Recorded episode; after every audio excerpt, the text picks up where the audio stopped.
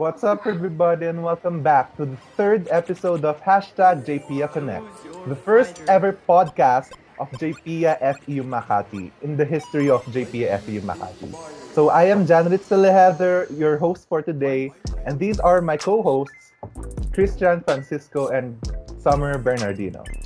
Okay, so our agenda for today, siguro ito yung isa sa mga pinaka-important, especially now sa situation natin. So, as we all know, we are in the midst of a pandemic. We are in the middle of quarantine, which I hope everyone's doing. Sana nagka-quarantine kayo. we don't Truly. want to go out frequently, di ba? Para ma-contain yung spread ng virus. But anyway, so alam mo naman natin yung new normal na naka-quarantine tayo lahat. And yeah. one of the most integral things na kailangan natin i-consider is yung character development natin. So, since may pandemic, maraming limitations, maraming blockages, maraming, alam mo yun, maraming humahadlang sa pag-develop natin as a person. So, yun, the question for today is how do we improve ourselves and, you know, get to know other people and, um, you know, ignite our motivation in this pandemic. So, siguro let's start off with um, a kamustahan, which is very important. So, how are we feeling today, everyone? Hello! Ayun, okay naman sa tingin ko. uh, Siyempre, kailangan pa rin natin mag-go on kahit na uh, nasa bahay lang tayo. Um, kasi lang nga parang nakakapanibago lang kasi nag-aaral, nag-aaral tayo, tapos nandito lang tayo sa bahay tapos parang yung naka, hinihila yung ano natin, yung mood natin. Kasi pag parang pag nasa bahay lang tayo, parang ito na yung time natin para magpahinga, mag-relax, ganun. Pero at the same time, kailangan pa rin natin mag-aral at maging active sa mga organizations, ganun. Hmm, yeah, actually I agree. Kung isipin nga natin, parang almost a year na simula nung nag-pandemic uh, mula nung nag-lockdown pala rather dito sa Philippines. And, and kahit na one year na siya, parang nakakapanibago pa rin. Kumbaga, um, hindi pa rin tayo gaanong sanay sa kung anong meron tayo ngayon. And sobrang laki pa rin ng adjustments na ginagawa natin every day. Totoo yun. So, As in. Totoo. So, nagsimula yung quarantine ng birthday ko actually, yung funny lang. Oo nga, di ba? Wala ako ng Oo nga pa. Start the year, start, start the quarantine right no. Pero ayun, I agree na na super naging hectic nga. Parang di ako makapaniwala na almost one year na tapos super bilang lang sa kamay ko. Actually, bilang lang sa isang kamay yung times na lumabas ako ng bahay. So, alam mo yun, it's very suffocating. Pero, siguro, um, let's talk about, you know, building ourselves up. Um, since super hectic na ng everything, um, nagkakaroon, IDK up if ako lang to, pero parang nagkakaroon ako ng guilt sa sarili ko na parang, ah, this is, na parang, ah, kailangan ko mag-improve sa ganito, kailangan ko mag, mag-improve sa everything. And, you know, that's very hard to do, especially since nasa, we're in a pandemic. So, you know, I think then na this is a reality na parang ginig nagigilt natin yung yung sarili natin na uh, na ah, bu- buong bahay alam mo ay buong bu- buong bahay sorry. Buong araw humilata lang ako. Alam mo yun. Like diba akala ko ako lang yun. Parang kasing meron ako ano na basa parang in denial pa rin ako na parang, ala, quarantine guilt pala yung tawag doon. Tapos parang every day sa tuwing gigising ako, uh, nung may klase, tapos after ng class mo, ayun na yun, ano nang gagawin ko next? Parang kailangan ko pang may gawin na ako. Na pag nasa school, sobrang productive tayo, na may nagagawa tayo after class. Pag ngayon nasa bahay na tayo, parang after ng class, wala ka nang, wala na akong gagawin. Ganun, mag, magsa-social media na lang ako parang hindi, dapat hindi ganito yung ginagawa ko. Parang nagigilty ako sa sarili ko. Ganon. Ikaw ba, Chris? Naramdaman mo yun? Sobra actually. Tas, lalo, lalo na bilang isang student, tas gamer din at the same time. Kasi parang, alam mo yun, ano, gusto, gusto mo maglaro eh. Siyempre ngayong pandemic, parang may rason ka na na, yes, sobrang stressful na nangyari. Sige, lalo na ako para hindi ako ma-stress. Ganun. Pero at the end of the day, after ilang hours mong naglaro, parang mapapaisip ka na, parang dapat nagbasa na ako ng libro kasi ano, parang nire-constant na nire-remind sa atin na alam, mag-aral ka kasi ma- especially ngayon magkakaroon na ng quality, di ba? Tapos parang ayan. Tsaka may habit rin kasi ako minsan na ano, kapag umaga, parang iniisip ko na kung ano yung mga gagawin ko. Nga parang, ah sige, ganito, sa org, ganito gagawin ko, mag-aaral ako ng ganito, magbabasa ako. Tapos after nun, maglalaro ako. Pero minsan, habang ano, nagpo-progress yung araw, hindi ko siya nagagawa. Tapos parang at the end of the day, pag nakahiga na ako, doon na ako mag-iisip na parang, ala, sige, ganito na lang. Ganito na lang, hindi ko na nagawa eh. Tapos ayun, cycle, na siya, ulit-ulit hanggang sa, wala na, wala na ako nagawa. Totoo yun. Like, ako rin, like, alam mo yun, especially ngayong pandemic, um, parang ngayong online classes, since recorded nga lahat ng classes, alam mo yun, parang super nagsa-slack off talaga ako na minsan hindi hindi na ako nag-attend ng lectures kasi para alam mo yun may, may recorded naman bakit pa ako a-attend and if and if sasabihin ko sa sarili ko na ay papanoorin ko na like I'll end up just lying in my bed na na tas, alam mo yun like Legit. ang nangyayari is iniisip iniisip ko lang siya na naglalaya ako sa bed ko ay ay ang dami kong gagawin tapos do I eh, do I do anything about it? Not really. Like alam mo yun, na it happens na tapos lag there's this guilt na nafe-feel ko pero I I don't do anything about it. So So what do you think na what do you think we should we do para mamend yung ganito? So so we've established that um there's this thing called quarantine guilt na na nagigilt yung nagigilty tayo kasi super unproductive natin this quarantine. So, um, what do you think na should we do anything about it? Is it is it a real is, is it a thing na na okay lang or is it something na ginagawa nating excuse para maging productive? Ay, maging unproductive, sorry. So, what do you think we should should we do about that quarantine guilt? Um, para sa akin siguro, ano, bumalik tayo dun sa, kasi parang nawala na yung disiplina natin sa sarili. Ganun yung sa tingin ko, ah.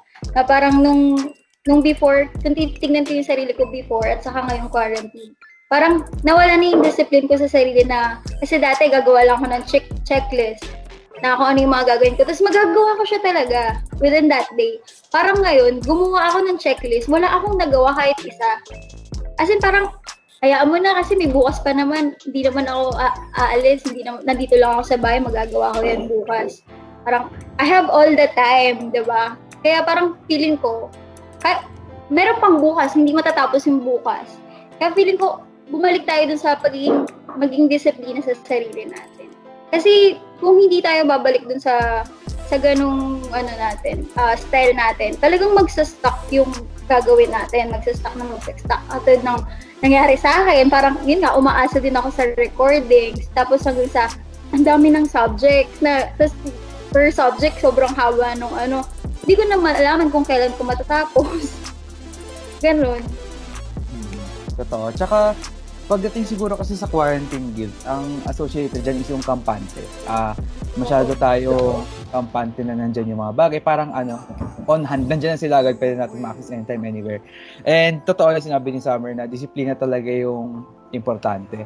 And ang maganda rin siguro is to not pressure yourself na porket ano, ano mo yun, hindi porket hindi ka naging productive, parang sobrang huge toll na yun para sa sarili mo. Uh, but that's okay, especially ngayong pandemic kasi iba-iba tayo ng ano, ng pinagdadaanan ganun.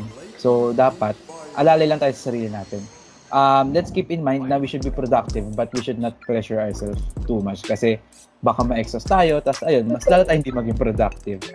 Tsaka yung, sa, yung checklist, actually effective yung checklist na yun. Pero ang um, one strategy na ginawa ko ngayon is yung checklist ginawa ko online. Para at least, ah. Para ano siya, eh, kumbaga, ewan ko kasi ako ngayon tinatamad ako kumuha ng mga papel ngayon. So parang since ano, may phone, may laptop, yung check nilagay ko doon para kapag nag gumagamit ako ng gadgets, uh, pwede ko siya ma-access anytime. Ayun.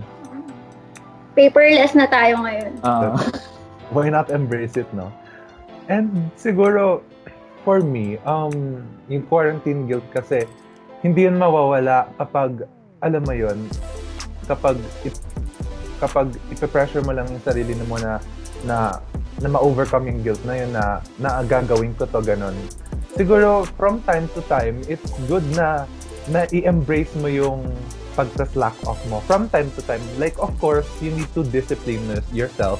But at the same time, sometimes you also need to slack off. Especially nga since super stressful ng ng quarantine na to. Like, you know, do do what you want. Like, if you if my if you're thinking of watching that Netflix show or finishing that K-drama that you want, like do it, 'di ba? Hmm. Like not only will will it um help you overcome yung quarantine guilt, it will also satiate yourself, your mental health, it will also oh. replenish yourself. And if and if um ginawa mo yung, yung mga yon, you'll be more than you'll be more ready na maging productive, you know. Like there's it's a win-win situation. Like na na-satisfy mo na yung wants mo na and and yung mga gusto mong gawin, naging happy ka pa. And at the same time, it will also help you become more productive sa sa sa future para and mas mas strengthen yung pag-discipline mo sa sarili mo, you know. Oh, actually, totoo yun. Totoo yung sinabi mo. Kasi di ba parang meron tayong, parang ta- sa ating mga estudyante, parang meron tayong reward system na pag uh, nagawa natin ito yung ganito, parang pwede tayong maglumabas, go out with friends, ganon. Or kaya manood ng Netflix, ganon, binge watch. Pero totoo yung sinabi mo, John Ritz, na parang hindi mo, kaya parang bigyan mo ng time yung sarili mo rin na i-accept mo ano talaga yung nangyayari ngayon. Na parang in that way, ma-challenge mo lang, ma-challenge mo rin yung sarili, mo, di ba? To, to improve your character, character. At saka, kailangan lagi nating tandaan na hindi naman natin kailangan na patunayan yung sarili natin sa ibang tao. Kasi baka nga isa ngayon, yung mga kabataan, ganun yung iniisip nila na parang kailangan ko kailangan kong gawin to kasi ganito yung ina-expect gawin sa akin, ina-expect ng ibang tao na gawin ko. Parang gano'n, wag nating isipin na gawin. Parang i-challenge natin yung sarili natin na tayo, kung hindi kung gagawin natin to dahil para sa sarili natin, hindi para sa ibang tao. Gano'n. Mm. I agree din. Tsaka ano, dapat ano tayo dito, yung step by step, kahit one step at a time. Hindi siya yung pwede na productive agad, yung didiretso Oo. ka. You should take ano, series of steps para ma-achieve mo yun. process At, talaga. Okay, oh, maganda rin talaga yung process talaga. And kahit na yung maliit na bagay, process pa rin yun. Like, hindi mo kailangan mag-aim na kailangan so, sobrang big na process agad yun. Ano, That's Even true. small steps, goods. And and siguro one one of the things rin na nakaka-contribute sa aspect na to since we're you know, you know, online na, um, a lot of us are in social, on social media most of the time. And, you know, we see these people na, oh, they're doing, they're so productive. Oh, ay, nakakakita ako ng TikToks na, oh, yun, so, so aesthetic, um, online, alam mo yun, online studying Study, setup oh, or something. Ganun, like, um, nakaka-contribute yun sa quarantine guilt na, oh, why are these people uh-huh. like this? And hindi ako ganun. Totoo like, yun like you know, I think na na, na we shouldn't compare ourselves to them. Like first of all, first of all, um, we're in a pandemic. it's very stressful, and if all you did today was humilata ka, I think that's all right. As long as may discipline pa rin na meron pa rin, you're, you're still trying your best to be productive. I think that the best um the thing that we need to consider here is you know you're you're trying and I think na that's enough. As long as you're you're trying. We don't need to be pressured by all these you know things na nakikita natin sa internet na ano like if if you're unproductive today that's that's all right you're that's valid. And and I'm not trying to enable you no yung mga yung mga I'm not trying to enable laziness. I'm not try I'm not saying na na okay lang tayo magpaka magpa you know. What I'm saying is that these are very trying times. And if and in these trying times kung ang ginawa mo lang in these trying times is you tried then that's enough you know. Totoo. Okay, so aside from um yung studying life natin, aside from, you know, being productive and stuff, you know, I think that we should also take a look at ourselves, our specifically our mental health, which is very detrimental, especially in this pandemic. So, um, mentally and emotionally, um, how are we feeling? You know, Um, ngayon kasi talaga parang ang hirap talagang i-manage yung emotional at saka mental ability natin ngayon, status. Kasi talagang naki- sobrang laki nung transition ng ng ano ngayon, ng nangya, nangyari ngayon na meron tayong kanya-kanya nangyayari sa kanya-kanyang buhay na talagang nag-cause ng stress, depression, uh, at saka anxious, lahat na, lahat na. Pero ang pinaka talaga umangat sa akin ngayon, ngayong, ngayong pandemic is talagang tumaas pa yung self-doubt ko dahil sa nangyayari din sa ngayong pandemic na um, idagdag mo na yung yung quarantine guilt, yung mga kung sa tingin ko na hindi ko nagagawa yung mga dapat kong gawin. Basta lahat na nag-ano ba na napaka-question ako kung kaya ko pa bang tapusin, kaya ko pa bang kaya ko pa ba yung accountancy. Yung mga ganun, sobrang self-doubt talaga na hindi ko na talagang akala ko na nung online class magiging mas madali pero ito tayo ngayon nasa reality na sobrang 10 times na mas mahirap siya kung ano yung kung ano tayo before. So, Chris, kamusta ka? Ayun. Uh, actually, ngayong pandemic, naranasan ko rin yung pinaka nakakatakot sa lahat, eh, yung ano, magkaroon ng symptoms ng COVID. And actually, I think I got COVID talaga. Hindi lang ako nagpa-test, nag-isolate lang ako sa room ko. And sobrang nakaka-paranoid dun. Kasi ako yung tipo ng tao na nagsisend ako sa GC ng update kung ilan na yung bilang ng COVID cases. Tapos, tapos ngayon, para-realize ko na, hala, ako, isa na, isa na ba ako dito sa mga to? Kaya parang nakaka-anxious siya. Tapos yung takot pa na ano nung mangyari sa'yo pag like pagising mo pag na okay ka pa rin ba ganun pero ayun um thank God na ano naman na overcome na siya and sobrang ano nun um, nung time kasi na nakakatakot talaga eh pero parang ngayon I think, hindi ko na siya maseryoso. Gawa ng ano. Ah, uh, di ko na siya maseryoso kasi parang pa, ano, as time goes by, parang nagiging normal na lang siya. Dati takot Tol- tolerable na siya ngayon. Na siya. Pero ngayon, parang as long as may face mask, face shield ka, lalabas ka na. Pero hindi ko na-encourage na lumabas kaya wag gano'n. Uh, stay uh, safe, everyone. Uh, stay safe. Tapos, ayun, um, tapos ngayong pandemic, um, I tend to distract myself para ano. Kasi, um, dati kasi, ang bahay, parang ito lang yung place na magpapahinga ka. Kumbaga, ito yung starting point mo bago magsimula yung araw mo. Ito. Pagpunta mo ng, pag step out mo sa outside, doon ka na mag-aaral or doon ka na magtatrabaho. Tapos pag uwi, ayun, pahinga ka na lang, parang cool down. Pero ngayon kasi nasa isang lugar ka na lang eh. Doon mo na gagawin lahat. Kaya parang ang hirap, especially if may problem. Hindi mo siya malalabas. O parang uh, stuck ka lang dito. Kaya ayun, tend to distract my myself talaga. And para malabanan din yung stress. But at the end of the day, um, iniisip ko na lang na iniisip ko na lang na meron kasi ako iniisip na ano, when it comes to success, parang iniisip ko na habang nag i slack off ka, someone else is living your dream. Para ay nasisip parang sa akin. Ala, parang at some point kailangan ko na rin mag-start. Di naman. Though, though hindi ko na, though ano, ayun nga, parang kailangan ko siya mag-start pero hindi ko siya kailangan biglayin. Parang diba? yung sabi ni Ritz kanina, na okay lang mag-slack off as long as na may discipline ka. Oo. Oh. Di ba nga process naman nga tayo? Yeah. So, Pero totoo yun kasi, di ba, nasa bahay lang tayo. Parang feeling natin, natatrap tayo. Trap talaga tayo sa bahay natin. Na sanay tayo kapag meron tayong problema sa kahit anuman na i-distract natin yung sarili natin basta may kasama tayong ibang tao. Mm-hmm. 'Di ba? Eh ngayon, correct, ikaw lang mag-isa sa bahay. Paano yun, di ba sobrang nakakabaliw? And like, I've read somewhere na um, I'm I'm not claiming na ano na parang psychology something ako, but I'm just sharing what I've read and you know if anyone wants to refute what I'm saying, ano um parang may nabasa ako na you know psychologically um para naka-engrave na sa minds natin na yung bahay, it's a place of rest. And yung school, it's a place of of work, you know. Like pag bahay, normally, you know, hihila ka na lang, tutulog ka na lang.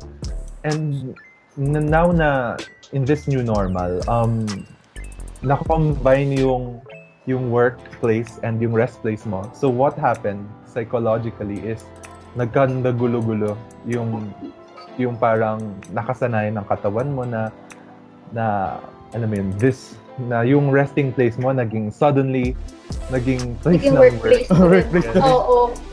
Diba?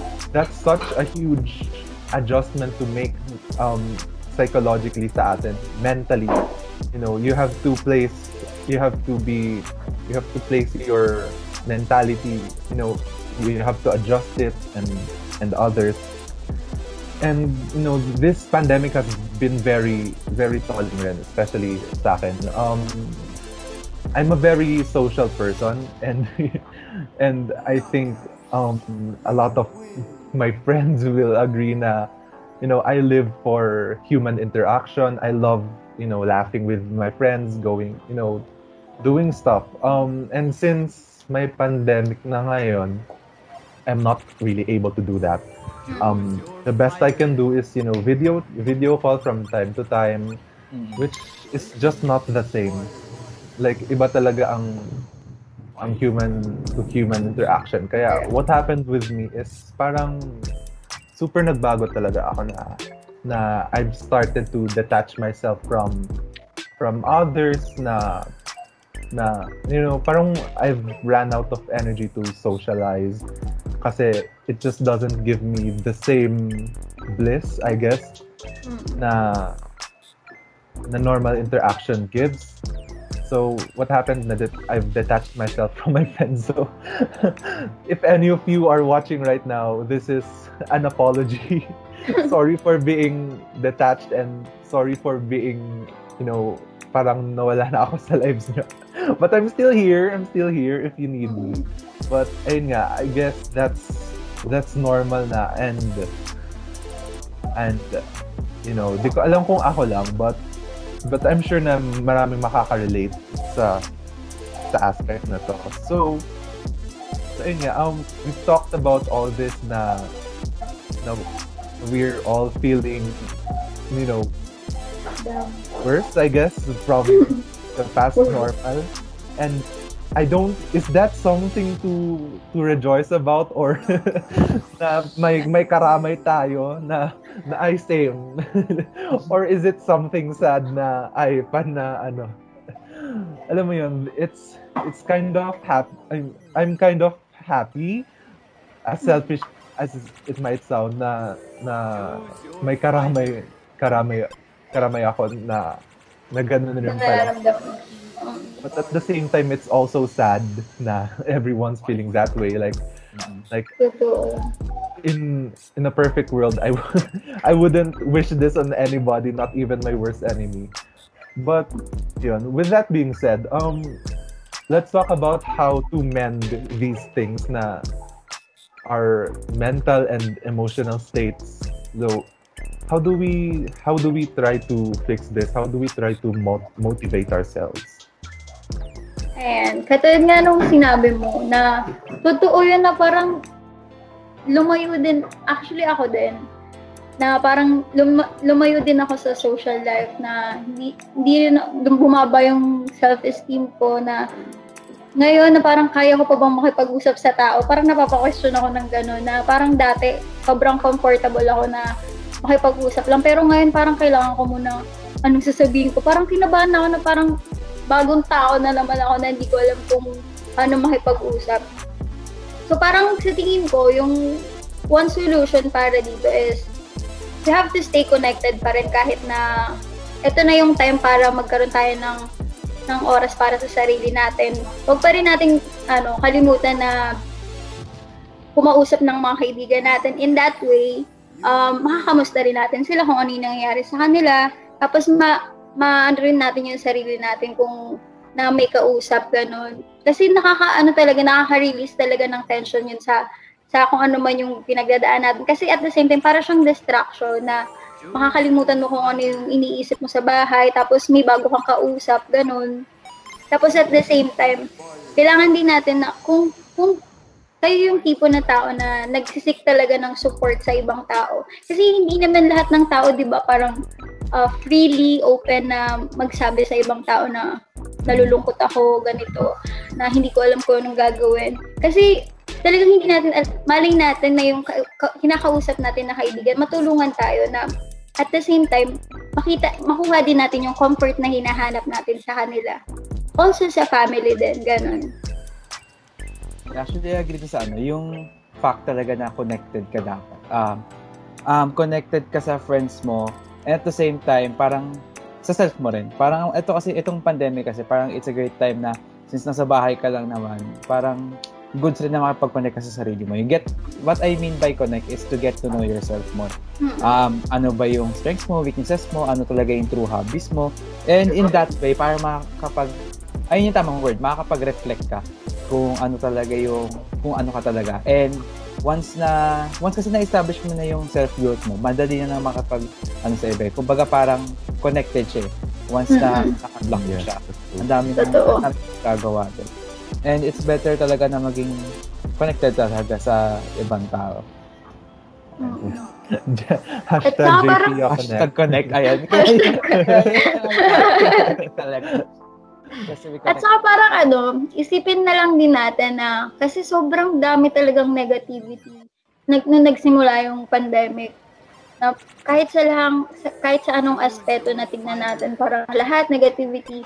Parang at some point, parang kailangan din nating isipin na meron ding dinalang positive uh, aspects tong tong pandemic na isipin natin na sobrang paglabas natin sa outside world, sobrang resilient na natin na nakaya natin yung ganun na ilang buwan, halos isang taon sa bahay, tapos still na, natapos natin yung isang SEM, dalawang SEM, tapos paglabas natin, graduate na tayo. Di ba? Parang isipin natin kung, kung grabe yung accomplishment din natin sa loob lang ng bahay. Yeah, like like you know, we're not we're not trying to glorify glorify resilience na, na you know, we shouldn't have to go through this. Like there are other countries na they're COVID free and etc. Mm-hmm. We're not we're not trying to say na we should settle for this na we should you know, we should like what we're saying is that we should appreciate all the small things and we should take a look at things from a different light na na despite despite our incompetent government na nakaya natin to. Like we, we became resilient. Like like you know glorifying resil um, resiliency is you know it's it's not the, it's not that of a good thing. But what we're saying is that we should be proud of ourselves. Ayun. Like we should be proud of ourselves na nakaya natin to. We should we should be yeah, we should we should be proud of ourselves na we did that despite yeah. despite all else like we're if you're feeling down na na like, it's also connected to what we've said a while ago na, na if yeah like if all you've done all day is humilata ka you know find find something positive in that like at least in the very least, you know, you still you still woke up to another day. You mm-hmm. know, and that's that's something to be proud of, especially in these in these trying times. Ayun, parang tas isa pang ano, isa pang sa tingin ko na kailangan natin i-cultivate ngayon is yung emotional skills natin, yung emotional status natin. Kasi 'di ba parang nung nung face to face pa, parang sanay tayo na kapag meron tayong nararamdaman emotionally, uh, okay lang sa atin na wag niyang pansinin yan, wag uh, avoid na natin yung ganyan na uh, kasi kaya nating i-distract yung sarili natin. Pero ngayong nasa bahay tayo parang wag nating hayaan lang na mag ma, mag-pass yung one day na hindi mo man lang parang kamustahin yung sarili mo kung okay pa ba yung nararamdaman ko ganito uh, do I need help? Ganon. Di ba parang kailangan din nating uh, intindihin yung sarili nating feelings at saka yung feelings din ng ibang tao. Kailangan maging aware din tayo kung okay pa ba sila o kung, kung okay pa ba yung mga kaibigan ko, kung may sakit ba siya or what, 'di ba? Parang ito rin yung time na kailangan na maging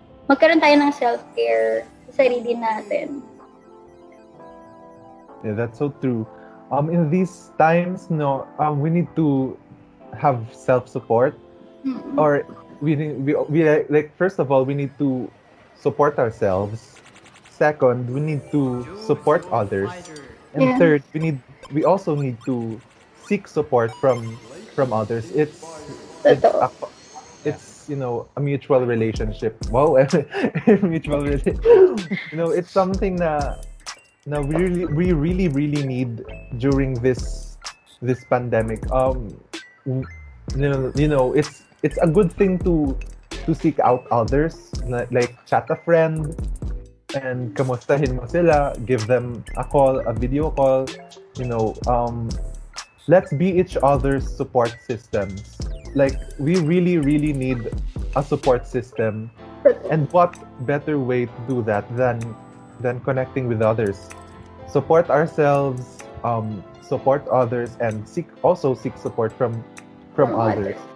And also, it helps to vent. You know, like Oh, there's so much there's so much things na nangyayari ngayon. There's so much negativity. And as such, you know, there's so much to vent ab- vent about.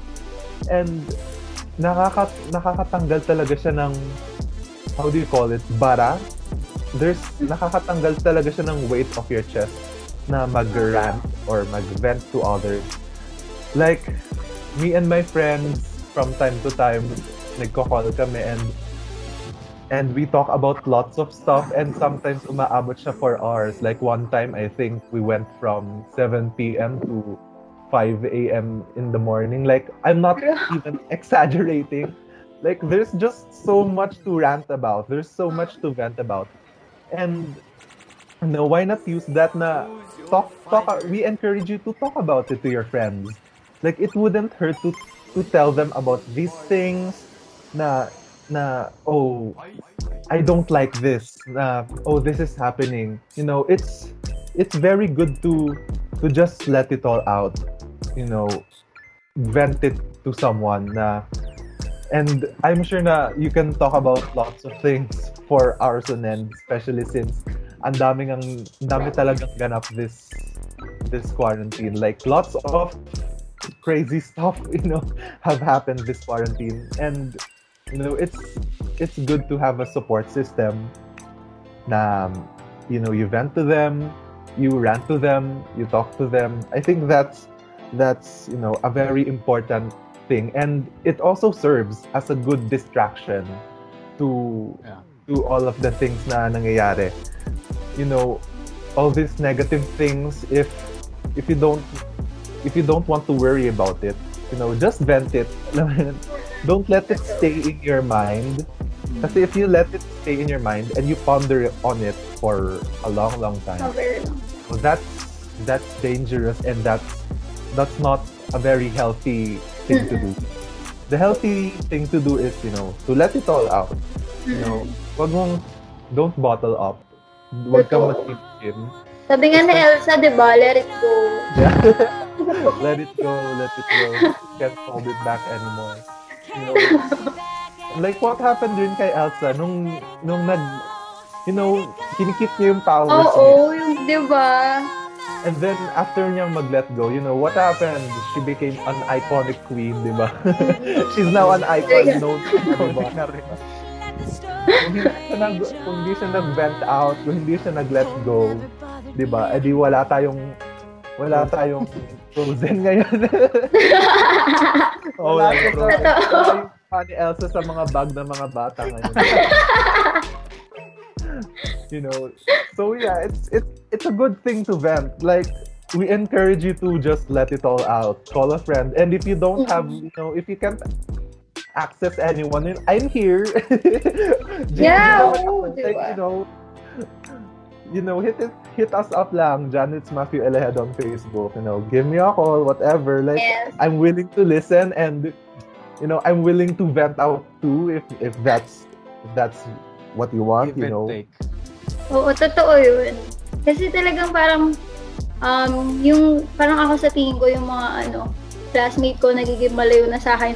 Tapos yung mga nakakausap ko ngayon, yung mga hindi ko talaga close.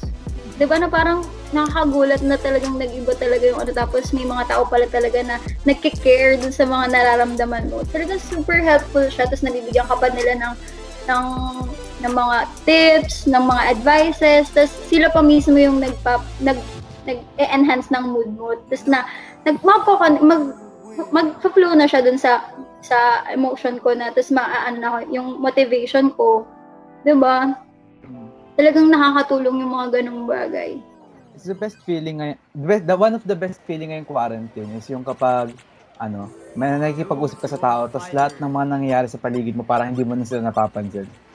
Yeah. yeah parang hindi ba may pandemic pala kasi you're in good company. Yeah, Kaya, mm-hmm. so sobrang, sobrang ano, nakaka-relieve ng pakiramdam. And it doesn't, and yung isa sa pa, isa pa siguro sa mga magandang gawin during this ano, since online classes and a lot of us, kunyari na ubusan ng slots sa Makati. So, sa Manila ako nag-enroll. You know, there are strangers there. You know, may mga strangers dun sa class na yon na hindi mo kilala. You know, just, it's a good thing to reach out. Kasi, who knows, you know, maging, baka maging close pala kayo and maging, you know, rant bodies kayo or something. Like, for example, like, um, shout out kay, shout out kay CJ na, na hindi kami gaanong ka-close nung nung in real life. We, you know, we, we were close, but we weren't that close. But, you know, um, ka, naging, nagkaroon kami ng support system with, with, with each other and now we're, we're super close. So, hello, shout out. I'm very thankful na naging close tayo. And ayun, you know, it it doesn't hurt to to reach out. We encourage everyone to reach out. Yes. And just let it all go. All right. So, so in relation to you know having a support system, um, we should have good emph- empathy skills. Kasi you know, if we if we support each other, hindi naman pwede yung yung wala kang pake, you're you're stoic, you're indifferent, you're you know, we need to have we, we need to be empathetic to other people, you know. Hindi mo kailangan maging sympathetic na na I na uh, I get what you're going through. You, you don't need to be that. All you have to do is to be kasi there's a difference, di ba, between being empathetic and and sympathetic. You don't hindi mo kailangang idama yung sarili mo sa nangyayari sa iba, but you know, you need to be empathetic in order for this whole support system to work, you know, kasi nanghihingi ka ng support from them, they're being empathetic to you, and as such, at the same time, since nanghihingi rin sila ng support sa iyo, you need to be to be you know empathetic to them. So how do we develop this skill of being empathetic? Ayan nga, uh, katulad ng mga na-discuss natin nung, nung nauna, parang kailangan din nga natin uh, kahit siguro ito na yung time para pakinggan natin yung mga kaibigan natin sa mga nararamdaman nila at saka sa pinagdadaanan nila. Kasi, ano, parang in that way, um, um, ma- no-cultivate natin yung em- empathy skills natin by listening sa kanila.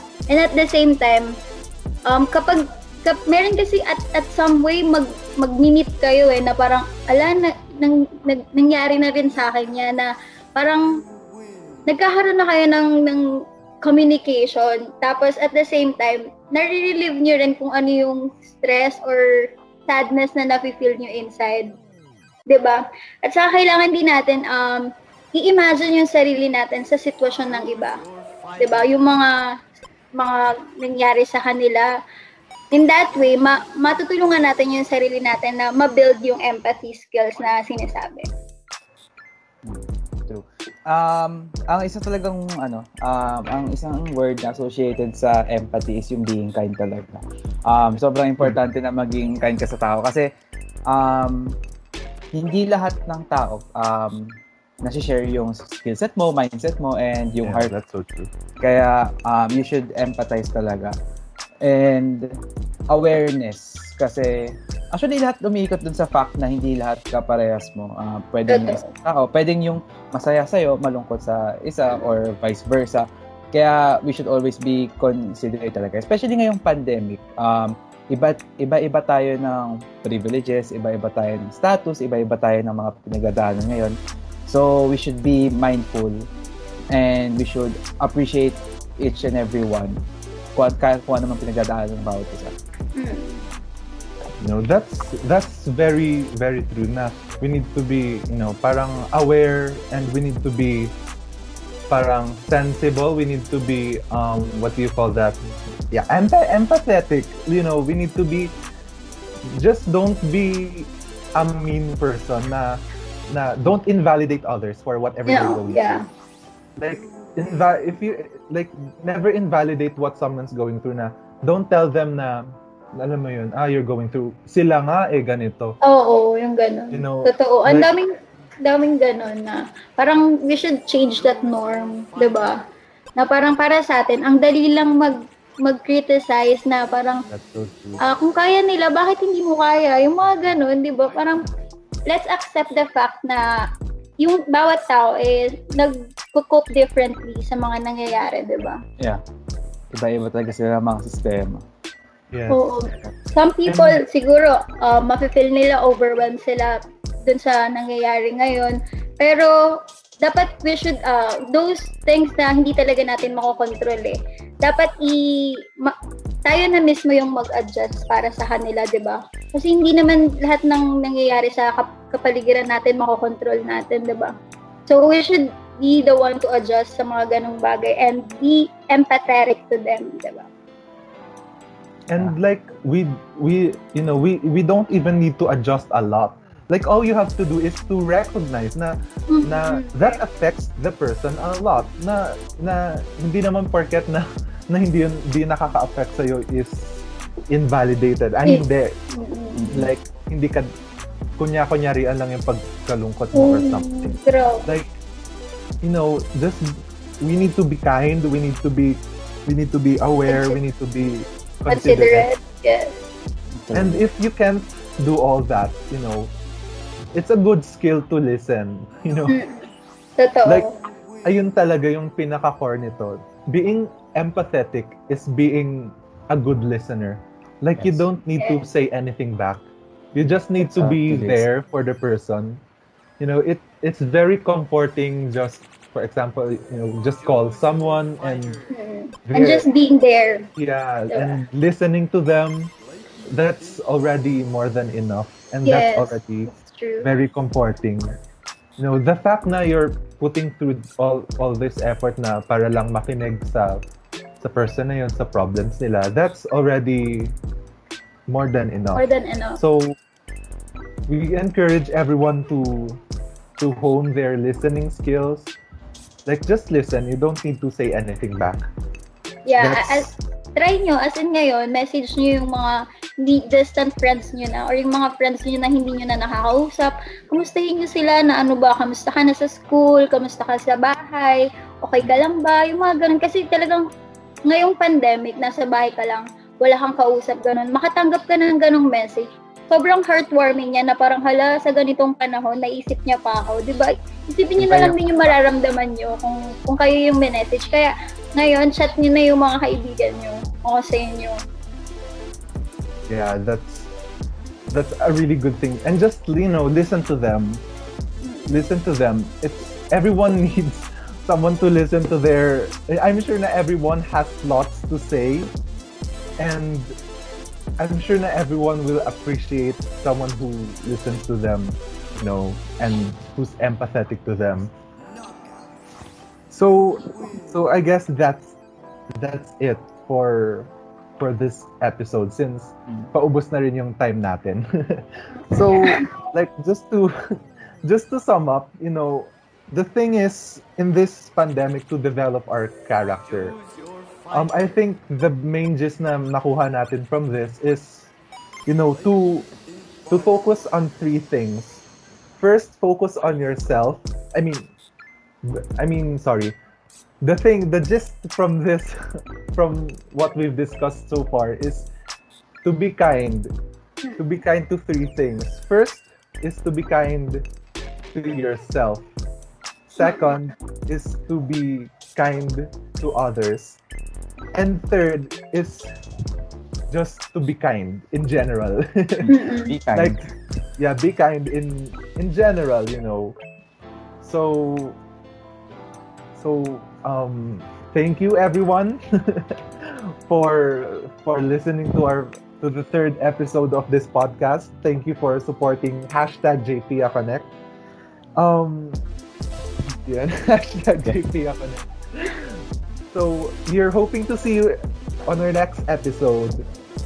At the end of the day, we should always remember to be grateful, and Grateful. to be kind. Yes. Grateful and kind. So yeah. Thank you, Kuya Chris and Ate Summer. And once again, thank you to all our listeners. We're hoping that you're having a great day. And we're hoping that we've made your day a bit better by just listening to this podcast. So yun. See you next time. Thank you. Thank you guys. Thank you.